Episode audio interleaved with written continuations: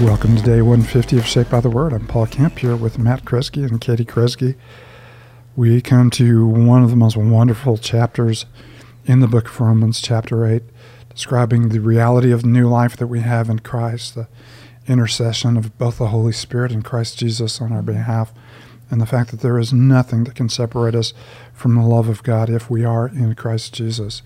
Not to mention, you know, the very famous section, all things work together for good for those who love the Lord and are called according to his purpose. And this is particularly refreshing coming after, you know, out of chapter seven, where we acknowledge, you know, the, the struggle that we have in our own ability to live lives that are pleasing, you know, to God. And even though uh, we have been set free from sin, and even though we have been redeemed and we have the presence of the Holy Spirit in us, we are people who live in two realities. We still live in bodies that are subject to death and lives that are being renewed through the Holy Spirit. And so there is a continuing uh, struggle with sin, and there's continuing you know, suffering in the world around us where we're not you know quite there yet, and it's part of the already and not yet, uh, already and not yet theology, you know, of Scripture. But this is you know this puts our focus above our inabilities to Christ's abilities and what a great, you know, what a great chapter. So before we uh, before we dig in, Matt, why don't you lift us up with a word of prayer? Yeah, Father, we thank you for your word. Thank you for the the great realities of uh, Romans eight, and as we enter into them um, today, would you remind us anew of your grace, uh, of the mercy that we have in Christ, of the grace we have in Him, and Father, um, would you would you not just cause it to be words on a page, but would you transform us through it as we read it? We thank you um, that every time we read your word, you're doing a great work in us. And so, Father, thank you um, for this time together. Um, use it to accomplish your purposes in us. It's in Christ's name we pray. Amen. Mm.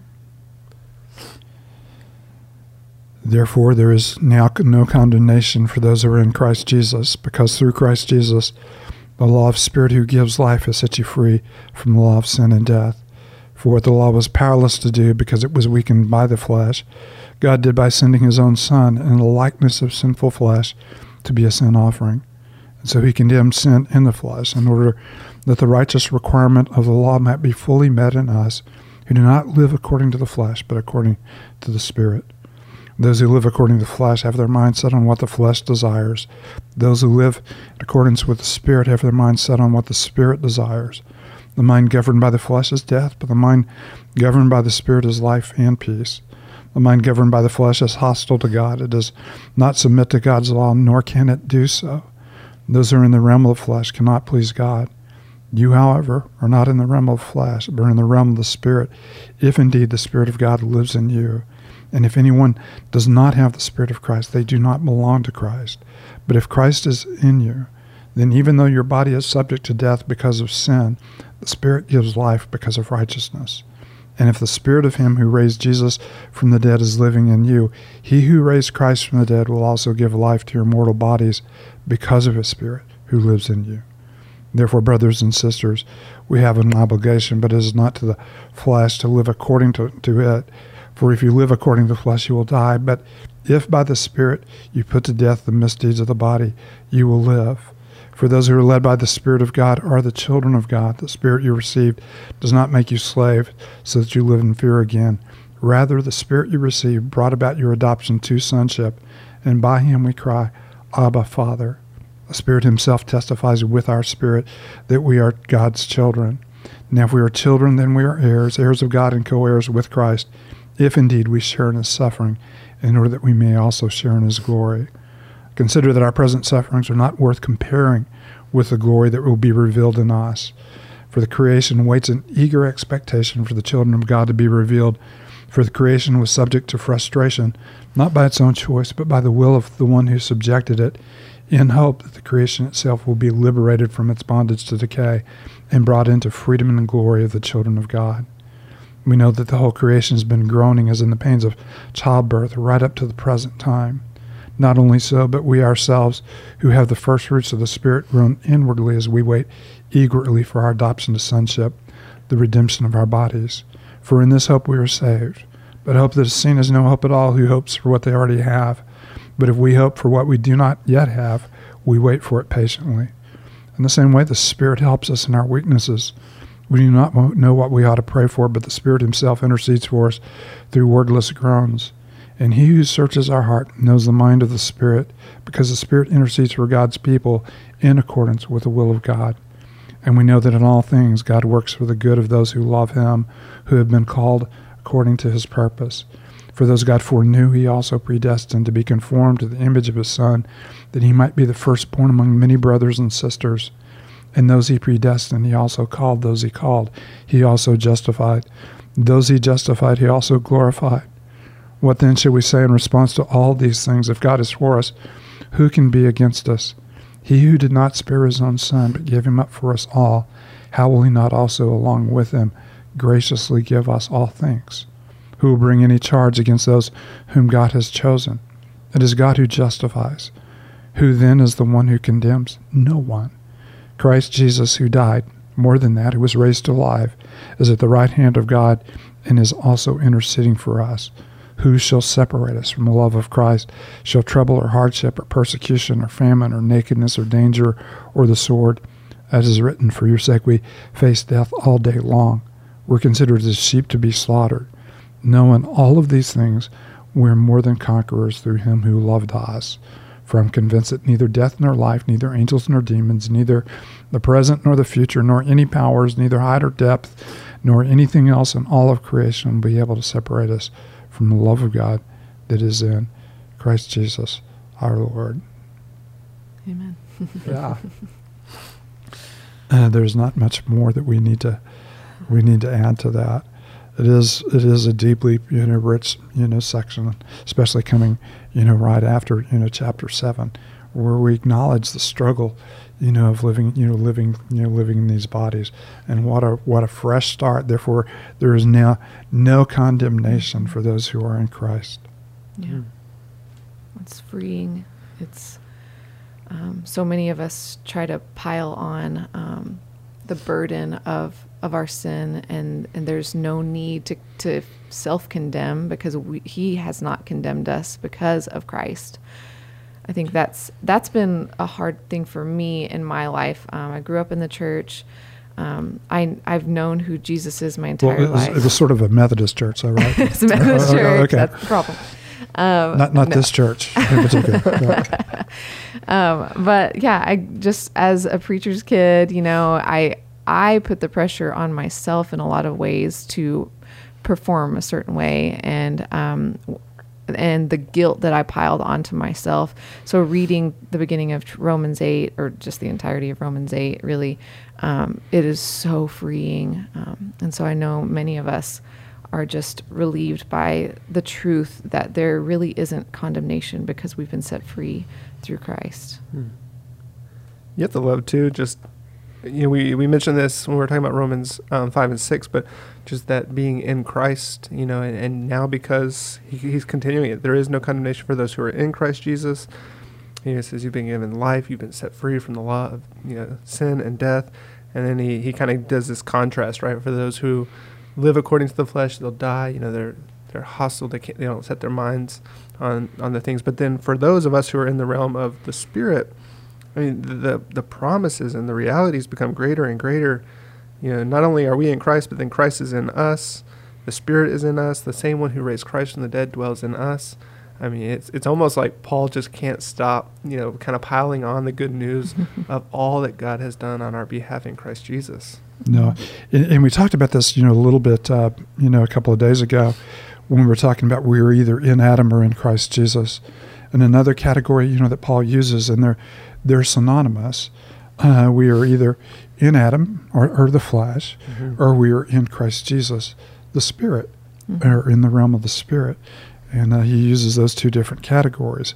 And we have been brought from death to life, or being brought from Adam to Christ, mm-hmm. from the flesh to life in the Spirit.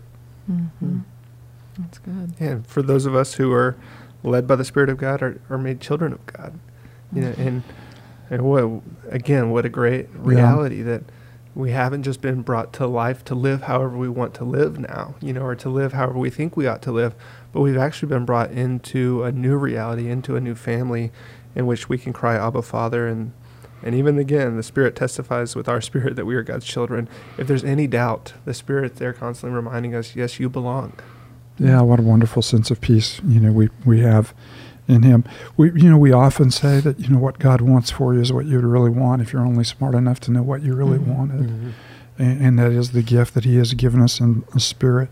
Even though, you know, he continues to acknowledge that we live, you know, in a world that is subject to death. We have bodies that are subject to death.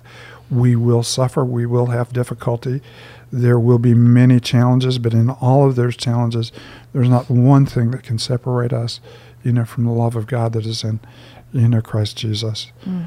And uh, always, of course, you, you, you you have to love 828 and uh, you know where he talks about foreknowing his people and predestining us, you know, be conformed to the image of his son, and realizing, you know, what you know we've be, been predestined for, what God's destiny for us is, uh, what God set His affections on us before the foundation of the world for, so that we might be a reflection of His Son, and according to the image of His Son. But then you get to, you know, verse thirty-two, and He who did not spare His own Son but gave Him up for us all how will he not also along with him graciously give us all Hmm. things if that's you know that's his opening Yeah. Mhm. is to give his son you know what are the limits you know of his love and his grace for us Mm. I just keep thinking that we can we so easily abuse, and we've talked about this um, already. Just we could so easily abuse the grace of our Father, right? He's so deeply gracious to us, and we can abuse it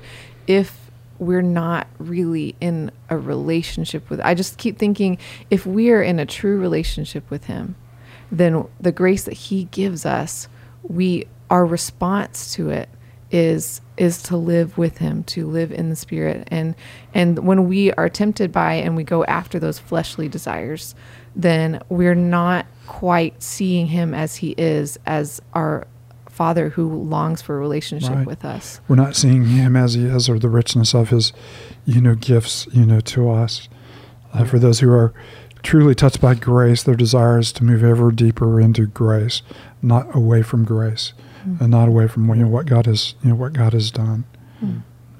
I Mm. mean, go ahead I was just say, I mean, this chapter really is uh, good news for mm-hmm. for the Christian who you know maybe is thriving in grace, but then also those who are just struggling in grace.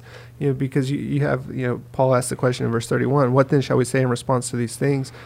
I, I mean, the the response is is it has to be worship. You know, man, you you read this and you think, I just need to be reminded I'm set free from sin. Here it is. You know, you, you need to be reminded of yes, I know God loves me, but I need help. And he says, yeah, you have a spirit, the spirit who dwells in you, who not only you know dwells in you and empowers you, but is actually interceding for you. Mhm.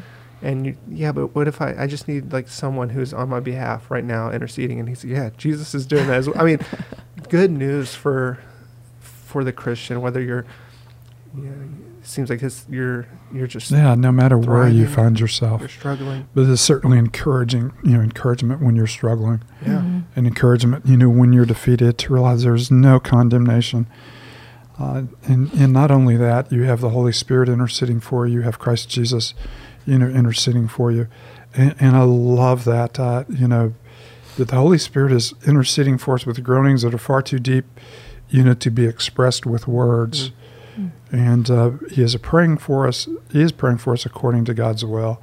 And I always imagine, you know, when I'm praying, I'm, you know, kind of giving my laundry list of the things I would like to see happen. And the Holy Spirit is, you know, in God's presence, and He's saying, "Here are the things that I would like to see happen." And so, a lot of times, I'd be praying, you know, to be removed from suffering. And the Holy Spirit is, is probably interceding on my behalf.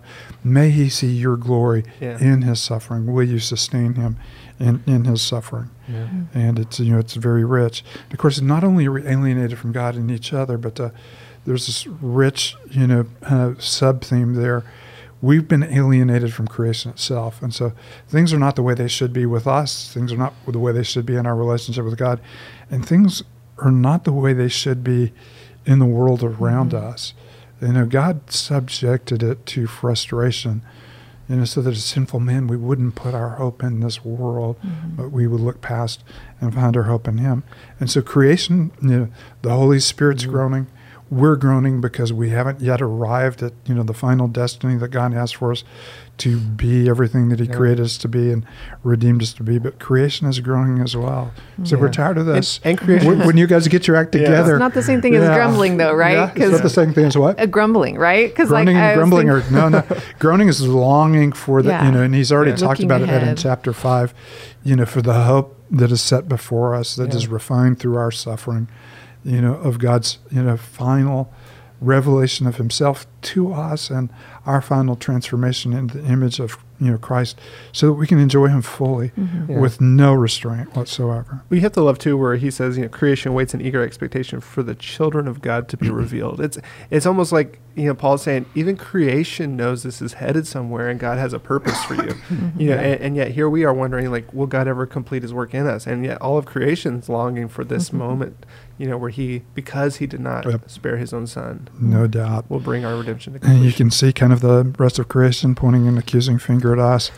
it's really nice before you guys jumped in here and got it done. But what a fantastic, uh, what a fantastic section. And we've run out of time. So, Katie, could you bring us to a close for a Sure of thing. prayer? Father, thank you for the truth that you have um, given us here in Romans 8 that nothing could ever separate us from the love of God. Thank you for loving us that way. And would um, we be changed by it? Would we continue um, to see how you've loved us, how you've shown your love to us? And would we constantly come to you as our, our gracious Father? um, knowing that you long to, to give us good things. Um, thank you for the intercession that is happening on our behalf. Um, would we just be faithful and obedient to you, God, not out of obligation, but but out of relationship? Um, and would you continue to um, shape us to look more and more like your Son? That's in Christ's name we pray. Amen.